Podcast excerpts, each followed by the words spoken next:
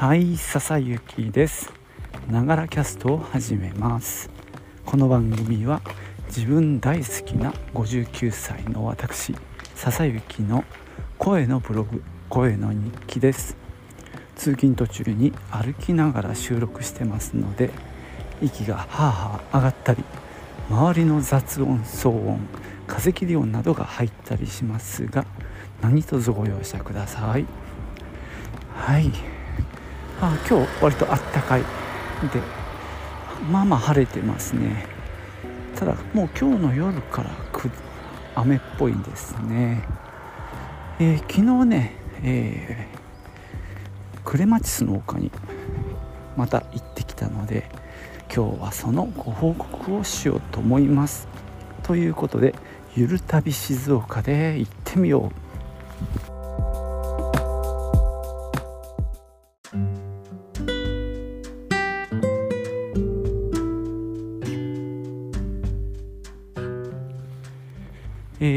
クレマチスの丘、えー、結構好きで。今年も2回目3回目かな。行ってるんですけども本当なかなか素敵な場所なんですよね。ただ本当に残念なんですが今年の12月25日で閉園です。それが決まってしまってます。まあそれもあったのでねまあ見納めというかそれで行ってきました。でえー、万事彫刻庭園美術館という施設になるんですけども、まあ、他にもねクレマチスの丘には、えー、ベルナール・ビュッフェ美術館とかね井上康、えー、文学館みたいなのもあったりしますがそちらは継続しそうですね。えー、今言った、えー、万事彫刻庭園美術館は一旦閉館です。でそこに付随して立っている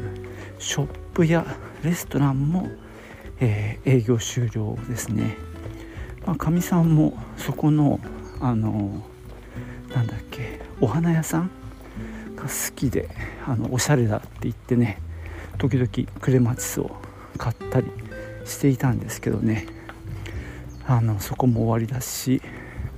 そのそばにある野原っていうね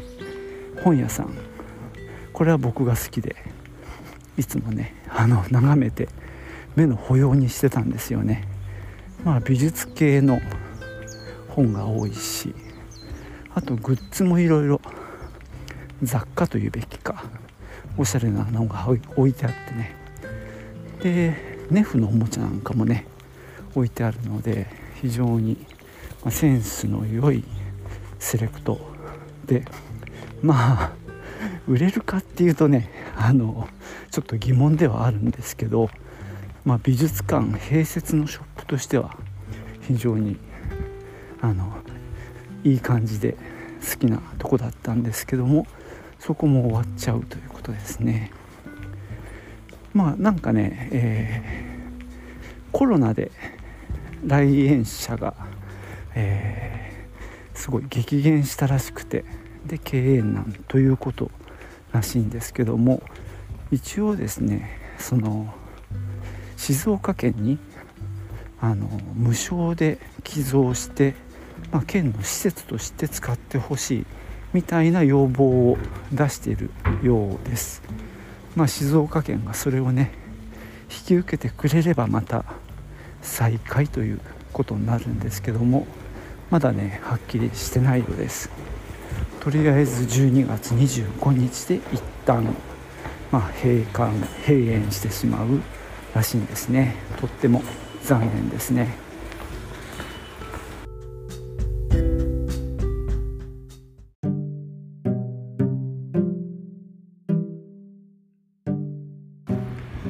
かみさんのお目当てはですねあの池があるんですね丸い。そこの睡蓮を見たいっていうのと、まあ、あとバラがねあの咲いてるはずなのでその辺りをお目当てに行きました。であそこってこう大きく分けると3つのエリアに分かれていて真ん中がまあそのバンジさんの作品を収めた、えー、彫刻の美術館があります。でその手前にまずお庭があるんですね。こう下っていくような感じで芝生があって。でそこにもね彫刻作品が何点か置いてあったり。であの両脇ですね。にはその敷地の端っこっていうのかな。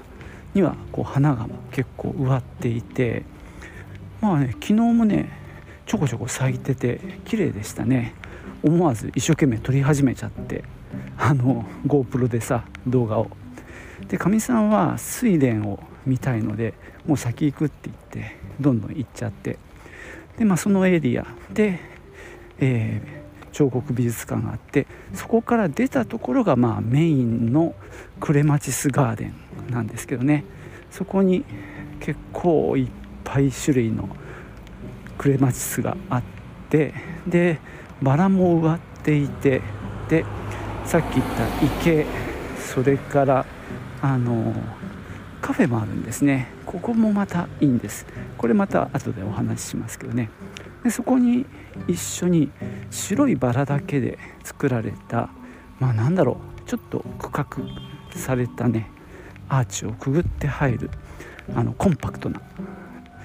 ガーデンもあります。でまあ俺はね結構咲いてる花だけこう取りながら進んでいってですね。でかみさんはかみさんで先にもう多分美術館も素通りして あの池の方に行ったんですけどね。ちょうどね天気が良くって空もね青くてで低いとこには白い雲が見えててっていうお天気だったのでこの外の写真はすごく綺麗に撮れましたね。写真と動画か。でまあ人を仕切り取って庭園美術館の手前がまたねそのコンクリが打ってあってというかあの屋上なんだよね。あの庭園を下ってくるとことそこが屋上になってるっていうすごい立体的な作りでこれもねめちゃくちゃ魅力なんですよ。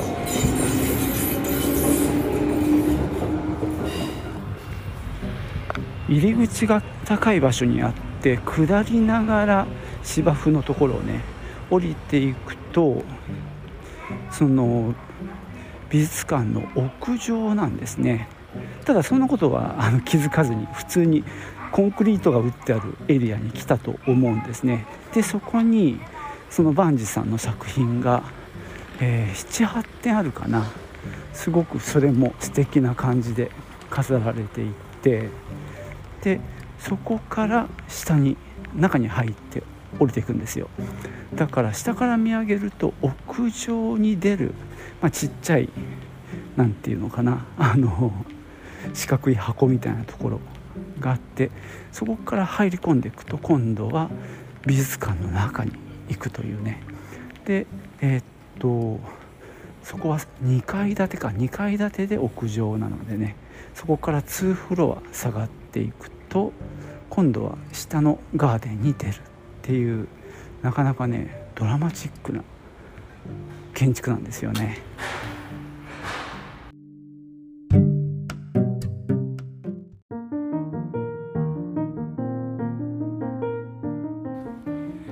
まあ、中身のジュリアーノ・バンジっていう方のね彫刻も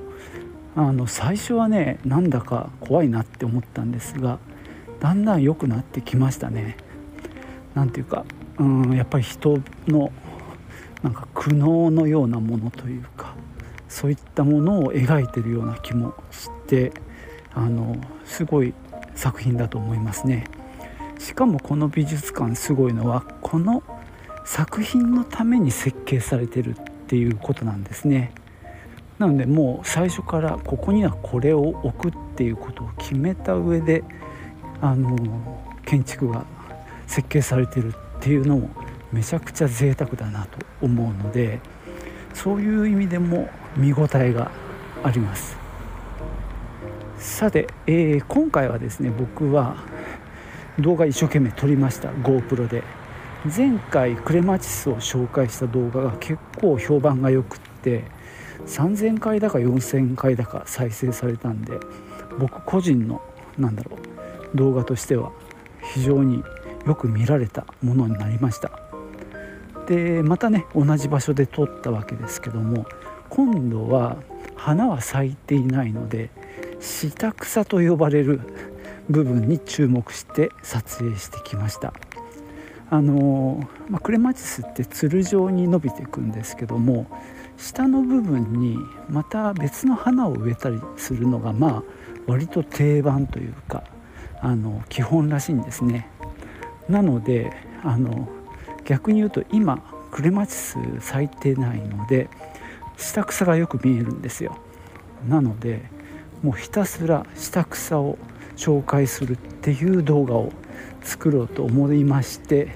一生懸命下草を取ってきました。まあさすがに前回ほどの需要はないとは思うんですけどもお家でクレマチスを植えている方にとってはおそらくかなり参考になるような動画ができるんじゃないかなと思います。これめちゃくちゃ時間かかりました。まあとにかくあの草の名前がわからないといけないんで iPhone で写真を撮ってその花の名前が書いてあるプレートがあるのでそのプレートにねちっちゃく下草もね書き加えてあるんですよ。なんでそれを写真に撮りつつ GoPro で撮って撮りながらその下草の名前をちゃんと口で言ってみたいなのを40箇所ぐらいやったかな。もっとあるかもしんない。まあひたすら撮りまくってみました。編集はなかなか大変だと思いますけどね。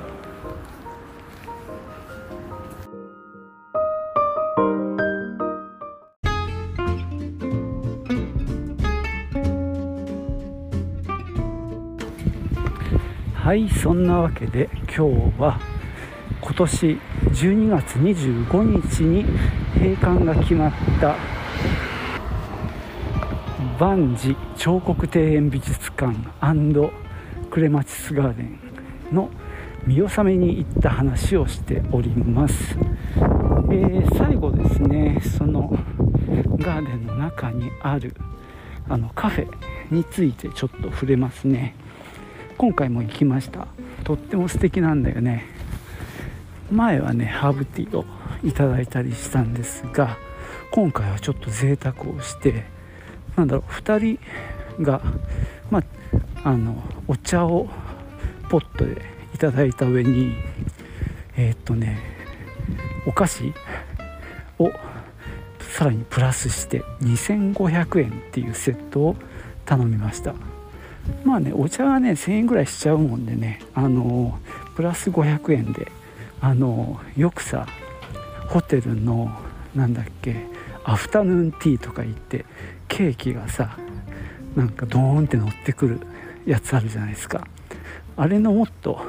小ぶりの可愛いやつなんだけどお皿が2枚こう上下になっててえっ、とねスコーンとかあとは何だろうビスケット的なものが乗ってたりしてなかなか可愛いんだよね。で僕はねえっ、ー、とハーブティー、えー、なんだリラックスリフレッシュみたいなカモミールがメインであとミントとかが入ってるやつを頼んでかみさんは、えーと、ダージリンだったかなそれにミルクをつけてもらってました。なんかねそこで出されるトレーの上にあのお花がね必ずあるんですよ。ガラスのちっちゃな一輪挿しに本当に小さな花がちょこんって入っててそれがなかなか綺麗なんだよね。だからまあそうやって目でも楽しんで味も楽しんででつるがこう何ていうか巻きついたまあ一応オープンテラスっていうか外なんだけどかなりこう クレマチスとかが周りをねあの覆ってるんでこう緑に囲われた感のあるオープンテラスで飲むお茶はなかなか格別ですね。本当あの和むというか癒されますね。まあここもねあとあの一月足らずあ一月ちょいか。で閉まっちゃうのも本当に残念です。でそこで一休みして僕はねまた撮影に戻ったんですがかみさんはその併設されてるショップの方に行きましたね。まあ野原ブックスっていうとってもいい本屋さんもあるしそのお花を売ってるお店もあってまあかみさんはそのお花を売ってるお店目当てで行きましたけどね。まあなかなか本当あのそういったショップも含めてなんかねすごくいいところでこれがなくなるのは惜しい。まあ、えー、最初に話したかな、えー、静岡県が引き取ってくれればね引き受けてくれればいいんですけどね。ただまあこっちのショップはなかなか難しいでしょうね復活は。なのでまあ美術館とガーデンそしてできればカフェもね復活してくれたらいいなと思っております。